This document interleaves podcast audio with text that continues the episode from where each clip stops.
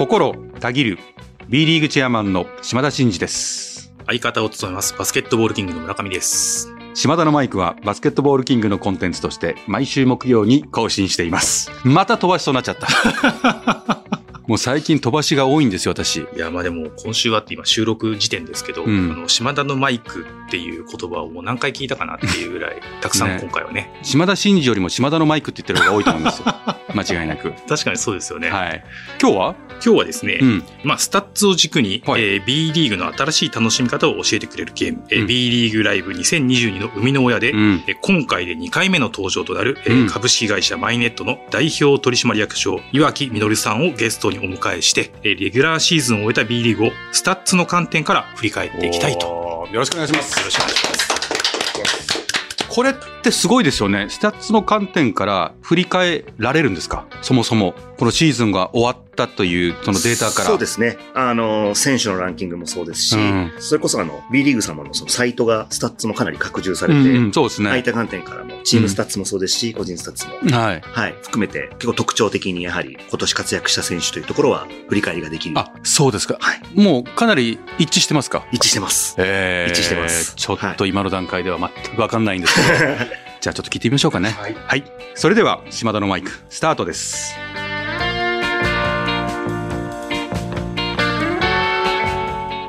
島田のマイク。この番組は B リーグライブ2022と全国ドライバー応援プロジェクトの提供でお送りします。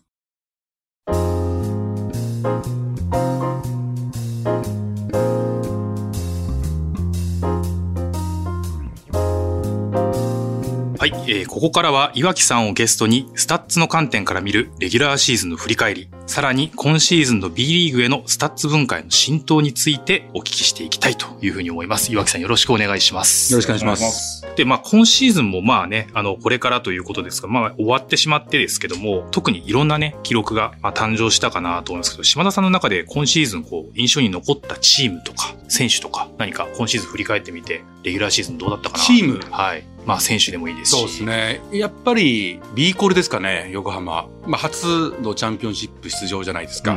で、かつ、まあ、こう、一気に勝率を上げたということと、その中でも河村選手が際立ってスタッツいいじゃないですか。それがどう勝利にね、因果関係があるのかみたいなところは、まあ気になるかなって。うんだって得点ランキング、え、は、7位か。で、アシストもランキング1位じゃないですか。はい河村選手ね。そうですね。です。得点は取るわ、得点は取らせるは、かなり際立ってね、リバウンドも取ってるんですよね。そうですね。河村選手。はい。どんだけ働いてんだってことです。その結果がどこまでチームのあの勝利に貢献してるかっていうところが知りたい。うんそんな感じです。いや、私も選手としては河村選手、やはり、あ上げざるを得ないというか、うん本当に大活躍でしたので、でまあ、触れていただいた通りで、まあ、チームの勝ちにもつながっていますし、うんあの、本当に一つ一つ、チーム内の順位なんかも見ても、うんまあ、得点で牽引して、アシストで牽引して、で、それだけボールを持っているんですけど、ターンオーバーもそこまで多くない。これあの、実はビュフォード選手とかもそうなんですけども、うんあれだけボール持っていて、ターンオーバーをしない。うん。で、なんだったらショットクロックの最後の方で必ず持ってるじゃないですか。うん。タフショットとか決めていきますからね。はい。そうなんですよね。しっかりチームが困った時にうん決定力を持っていて、うんそれはもう直接的に、やっぱり、あの、クラッチタイムも当然ですけども、試合の流れの中でもチームを救うような得点っていうのは、うんこれはアシストで決めるところもそうですけども、プレイメイクをしているという意味では、うんそのまま数字に現れている恒例なんじゃないかなというふうに見ています。はい。こんなにこう、フルのこのスタッツのデータとしてはい高いレベルをキープしてる選手ってなかなかいないですよね。いないですね。外国籍選手でも、はいもちろんその得点とブロックとかはあったりしますけど、はいそこにね、はいアシストとか、はい他のね、記録のところで高いって選手そんなにいないじゃないですか。いないですね。だから結構今年の河村選手のスタッツって強烈なんじゃないかなと思って。強烈ですね。B1、B2 全部共通してう、ん。全選手の中で今、ファンタジーポイントっていうランキングでいくと10位なんですね。お日本人ではぶっちぎりのトップです。10位ですか、それでも。10位です。10位上に9人いるんですか？9人いますね。B1 でいくとトップ5、トップ6っていうところなので、日本人選手でそこまで高い選手っていうのはやはりいないのはうん、アシスト数の多さだったりだとか、うん。はい。先ほどおっしゃったスティール、かつミスも少ないということで、一見そのファンタジーポイントって、まあ、得点、リバウンド、アシスト、スティール、ブロック、ターンオーバーに係数かけてるので、率読んでないように見えるんですけど、決定力ないと、率低いと積み上がっていかないので、うん率がいい選手がちゃんと上に上がってくる、うんあの構図にはなっているので、うんガードではぶっちぎりでトップっていうことに。一番確率が下がりやすいですよね、ここはね。そうです、そうです。ペリミターでプレーされてますから。そうですよね。インサイドの選手とかが、はい必然的にやっぱりフィールドゴールの確率とか高くなってくるから、はそおっしゃる通りですのポイントガードでアウトサイドで、あれだけボール持って、外から結構厳しいシチュエーションでシュートを打つとかっていうことが多い選手で、恐ろしいですよね。恐ろしいですね。スリーポイントおっしゃる通りで、1試合平均8本打たれてるんですよ。うん。チームで25本ぐらいしか打たない中で、うん30本とか、8本打たれる。まあ、富樫選手とかも8.4本とか打たれるんですけども、その中で率も、それも毎月ごとに尻上がりに数字調子上げられてて、3月なんかはリーグトップの平均得点で24点ぐらい取られてましたから。そうですよね。はい。疲れるどころかこう、上がって上ますもんね。がってきているっていうのが、怪我はありましたけども、うんとはいえ、本当に一人だけこう、違う世界観でやられてるっていう思われても仕方がないぐらいの数字で。ちょっとあれですよね。はい少しこうい異次元ですよね。はい。二次元ですね。で、結構ほ、あの、なんですかね、最後、なかなか厳しいシチュエーションで、タフショットを打たなきゃいけないシチュエーションも多い選手じゃないですか。はいまあ、むしろそのシチュエーションで自らはいそれを拾っていくじゃないですか。はいそれです率が高いってはい結構すごいですよね。本当に確実に打っていくっていうことだけ、プレースタイルとして取っていったら、もっといきますよね。はい。と思います。ね。なので、まだまだ強くなっていく、うんチームなんだろうなっていうのも思いますし。なるほど。はい。うん。チームとしてちょっと気になったレギュラーシーズン、ここは上げざるを得ないでしょそうですね。やっぱり、そのスタッツがどうなのかっていう観点で知りたいのは、チーム単位で言ったら、千葉ジェッツじゃないですかね。うんまあ、24連勝があって、まあ、どういう係数になってチームって計算されてるのかわからないですけども、24連勝とか、53勝7敗とか、まあ、最高勝率、連勝記録の樹立ですよね。はいで、天皇杯とかも優勝してるってことは全部勝ってるわけですから、その B リーグの60試合だけじゃなくて、65試合ぐらいやってて、それでの勝率で言ったらもう90%以上超えてる、うんほぼ負けないわけじゃないですか。まあ、この状態っていうのはどうなんだろうっていう、チーム単位のスタッツとしては。そうですね。チーム単位のスタッツで申し上げると、千葉ジェットさんはもう、まず最初にあの、攻守の代表数値で見るように、うんあの、100回攻撃した時の期待得点のうんオフェンスレーティング、ディフェンスレーティングですね。うんここがオフェンス1位、ディフェンス3位なので、うんどっちもトップ3に入ってるチームって当然いないので、で、ぶっちぎりです。そこの引き算のネットレーティングも1位ってことで、さらに、スリーポイントフィールドゴールのアテンプト数1位で率5位、ツーポイントの率1位、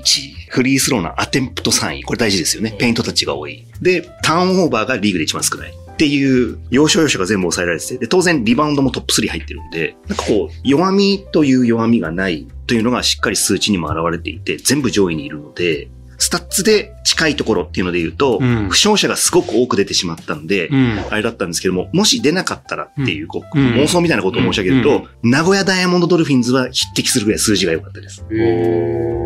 あれだけ怪我人出て、オフェンス4位、ディフェンス4位で、ネット2位なんですよ。うん。名古屋の場合はスティールとブロックも多いんですけど、うん。なので、もし怪我人なく、まあ逆に言うと怪我人が戻ってきたチャンピオンシップっていうところでいくと、すごくはい難敵になるんだろうなっていうのは数字面では年間通してずっと上に。道理でですね、このスタッツからの話ではないんですけど、やっぱり、その開幕戦が先出し冠で見た時から、すごくいいチームだなと。うん。で、その後勝ち続けて、怪我人が出て少し落ちたんですけども、7人とかでも負けないとかっていうことで粘って粘って、うん。すごく力があるってことを、状況だけでもう立証してて、うん。で、一人一人個の力もあるじゃないですか。で、組織力も出てきて、はい。強いな、硬いなって思ってて、でもなんとなく、あそこまで戦力かけてて、あの数字でいたときに、フルに戻ってきたときに、相当手強いぞっていうのは、実は私調べでは、あごめんなさい、私感覚でははい。思ってて、反映私のじゃあ頭は結構、このデータく合ってますよ。いや、とと思います。なんで感覚と合ってるって冒頭で申し上げたのも本当にそこで、は結構数字面から見てもそうだなって思える、はい、とこかなと。い。多分ね、な名古屋って皆さん嫌なチームですよ。で、そうですねジェッツはもう今の話を聞いたら、好きないね。これ、普通、その、なんですかね、得点は取れるけど、ディフェンスが弱いとかね。はい。外のシュートが決まるチームだけどリバウンドが弱いとか、なんか穴があって、そこにスカウティングして対策取っていくわけじゃないですか。でも、ジェッツはことごとく対策してもみんな破ってきたじゃないですか。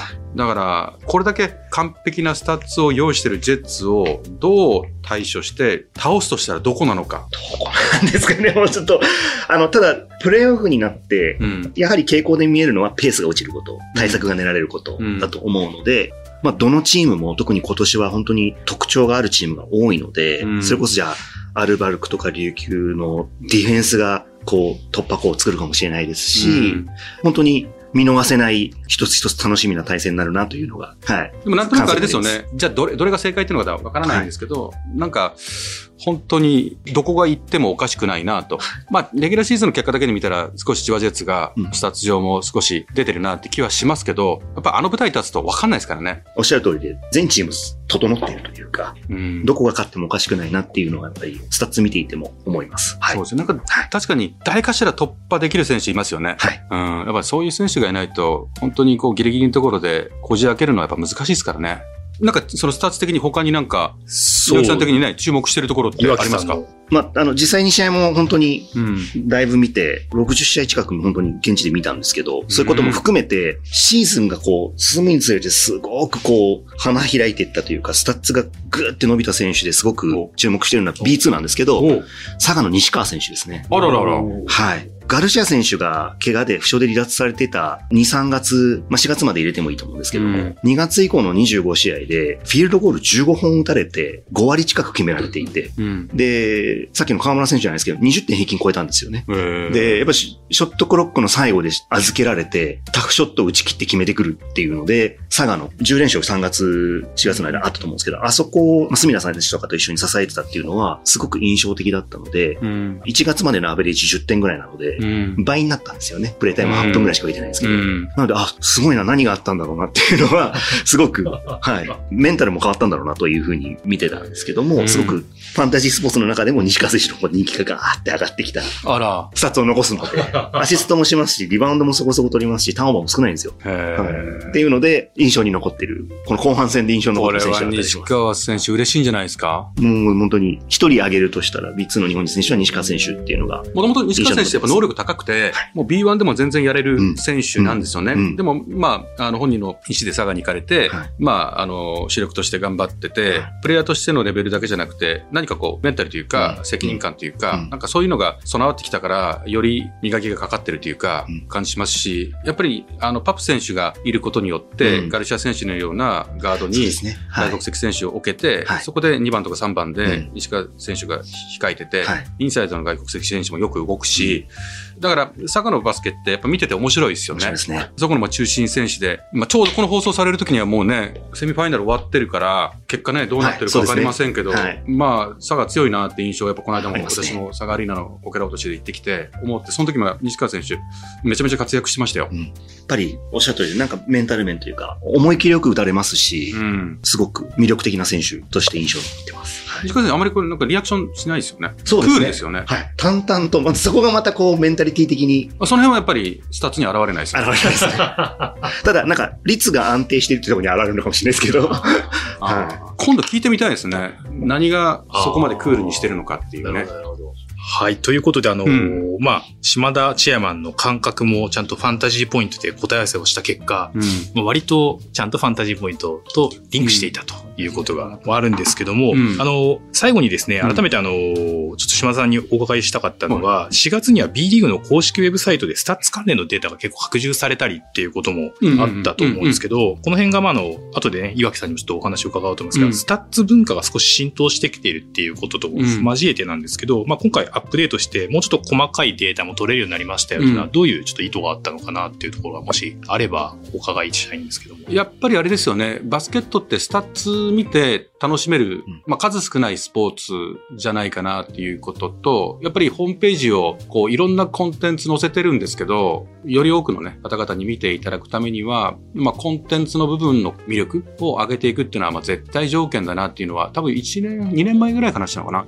で、結構な時間かけて整備して、で、今シーズンの開幕のタイミングに合わせてやってきたんですよね。まあそことこのサービスと、まあ、ちょうどいい具合に重なってるんで、まあいろんな楽しみ方ありますけどね、このスタッツから楽しめるっていうところも、ぜひファンの方にはね、こうご理解いただけると良いかなと思いますね。そうですね。ファンタジースポーツとか B リーグライブ自体、ゲームデーをもっと楽しくっていうフィロソフィーでやってまして、やっうん。ぱり皆さんゲームデーを楽しみに、うん。まあ土日を楽しみにこう一週間過ごされる中で、ファンタジーとか、あるいはスタッツがあることで、うんよりフックが増えるというか、うん。たぎる瞬間に行き着きやすくなるというか。いや、これ、でも本当に思ってます。あの、ストーリー性が滲み出ることがスポプロスポーツの良さだと思っている中で、スタッツみたいなものを経由して、うん。見たかったプレイの文脈が分かった上で、うん。さらにこう感情が高ぶったりだとか、そういったことがスタッツということをきっかけに増えるっていうのも一つのこうスポーツの楽しみ方だっていうのは思ってますので、実際にあの、北米のサービスと比べても、始めた方の翌月の継続率っていうのが、だいたい北米のサービスが15%前後ぐらいなんですけど、うん30日後。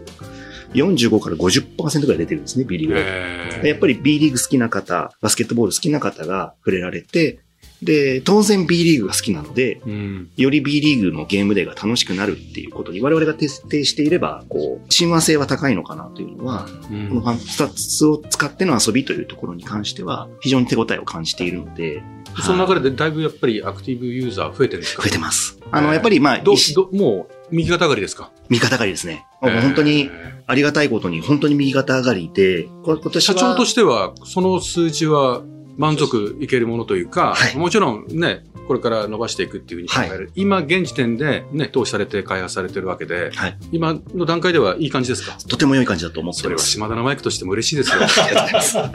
いや、本当に文化というか、うん当然のこととして受け入れていただけないと、うん。アリーナで席に座って、チームを応援することも当然ですし、バスケットライブの画面の前で応援するって決めてるえことに付随して、より楽しめるからやってみようそこの2種類のファンの皆様がやらなければ絶対入らないものだと思ってたところなんですけども、本当に良かったシーズンで、なんか変な言い方ですけど、うん。邪魔にならずに役に立てるこう遊びはだったのが本当にはい安心してますっていうのが一番素直な言葉ですかねあ。僕もバスケファンなので、はい。変なものは出したくないですし、うん。また楽しんでいただいて、文化として定着して、よりリーグ全体が盛り上がるっていうのが全体的なウィンだとすると、いいステップが踏めたかなというふうに思ってます。はい。さすがもう社長は熱いですよね。やっぱりこの生みの親ですからね。うん子供をね、思う親の心みたいな感じになってきましたよね。近いかもしれないです。それによる表現は。はい。はい。まあでもスタッツってやっぱ大事じゃないですか。こうファンの人たちにこう文化として楽しんでもらうっていう切り口の今の話もそうなんですけど、はちょっとファンの皆さんにご理解いただきたいのは、これめちゃめちゃファンの人たちだけじゃなくて、我々バスケ関係者とか選手がすごい気にしてる数字なんですよね。で、変な話、このスタッツで給料が決まるって言っても過言ではないぐらい。まあ日本って結構エモーショナルだから、直接スタッツのことだけじゃない部分もあるんですけど、海外の外国籍選手だと、日本にこう連れてくるって言った時に、結局スタッツ見てるんですよ、我々は。うん。で、海外でのそのリーグで、スタッツがどうなのか、スリーポイントがどうなのか、リバウンド取ってる選手なのか、当然、そのチーム事情があったりとか、プレータイムの時間があったりとか、まあ変数が多いんですけど、うん。とはいえ、変数が多いからって言って、このスタッツがないがしろにされるわけではなくて、やっぱある程度そこを見て、あとは映像を見て、評価をして、この選手でいこうかって。もちろん少し経歴を見て、大学時代の先生に連絡して聞いたり、高校時代の先生に聞いたりとかして、性格まで測ったりすることはありますけど、うん。でも表層的にはもう、そのスタッツの数字を見て、結構こう判断していくっていうのはあるから、うん。選手にとってはスタッツって自分のこう、なんつうかな、プロとしての通知表みたいなもんなんで、すごくそこを大事にしてるということ。もう選手にとっても注目してる数字だってことをご理解いただけると、ファンの皆様にも、ちょっとあれじゃないですか、グッとくるものがあるんじゃないかなと思って。同じものを見てるっていうのは、また一つ、はい、はい興味を持つきっかけになるなと思ってます。はい。さあここでハーフタイムいや私実は野球実況が中心でバスケットボールのことはいまいち知らなかったんですねバスケットって得点リバウンドアシストと選手の指標になる数字ってありますよね。どこを見ればいいのか。詳しくない私にも分かる指標が欲しいなと思っていた時に出会ったのがファンタジーポイント。多くの成績を数値化して個人の総合的な活躍度を示したものがファンタジーポイント。要はこの数字が高ければ高いほど活躍したってこと。これさえあればいや今日も素晴らしい活躍でしたね。なんていつもバスケを追いかけてるアナウンサー風に話ができちゃうでしょ。ファンタジーポイントきっかけで B リーグにも興味が湧いてきたしついでにリーグ公認ファンタジースポーツの B リーグライブ2022も楽しんでみることになりました。え？じゃあもう立派な B リーグのファンじゃないかって？そう言っていただけるなんてファンタジーポイントのおかげですよ。さあ、後半が始まります。各選手は活躍してくれるんでしょうか？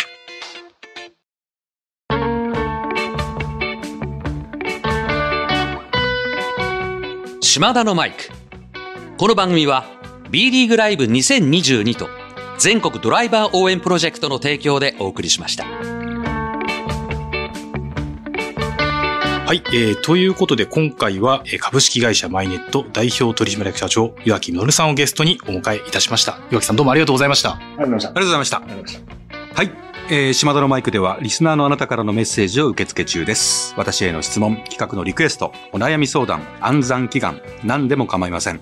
えー番組で紹介させていただいた方には、島田のマイク、オリジナルステッカーを差し上げております。宛先は概要欄に載せております。あなたからのお便りお待ちしております。はい。今日は盛りだくさんで行きましたね。そうですね。はい。かなりスタッツって言ったんで、はい。これを聞いてる、ね、ファンの皆様も多分、スタッツ大事だなってことよく分かっていただいたと思うんで、うんはいぜひご注目いただいて、はい。ですね。また、ねええまた来シーズンもこうスタッツを一つ軸にファンタジーポイントを軸にまた B リーグを楽しむとそうですねいうことですかね。はい。はい。そうしましょう。島田のマイク、ここまでのお相手は、心たぎる B リーグチェアマンの島田慎二と、相方の村上でした。また来週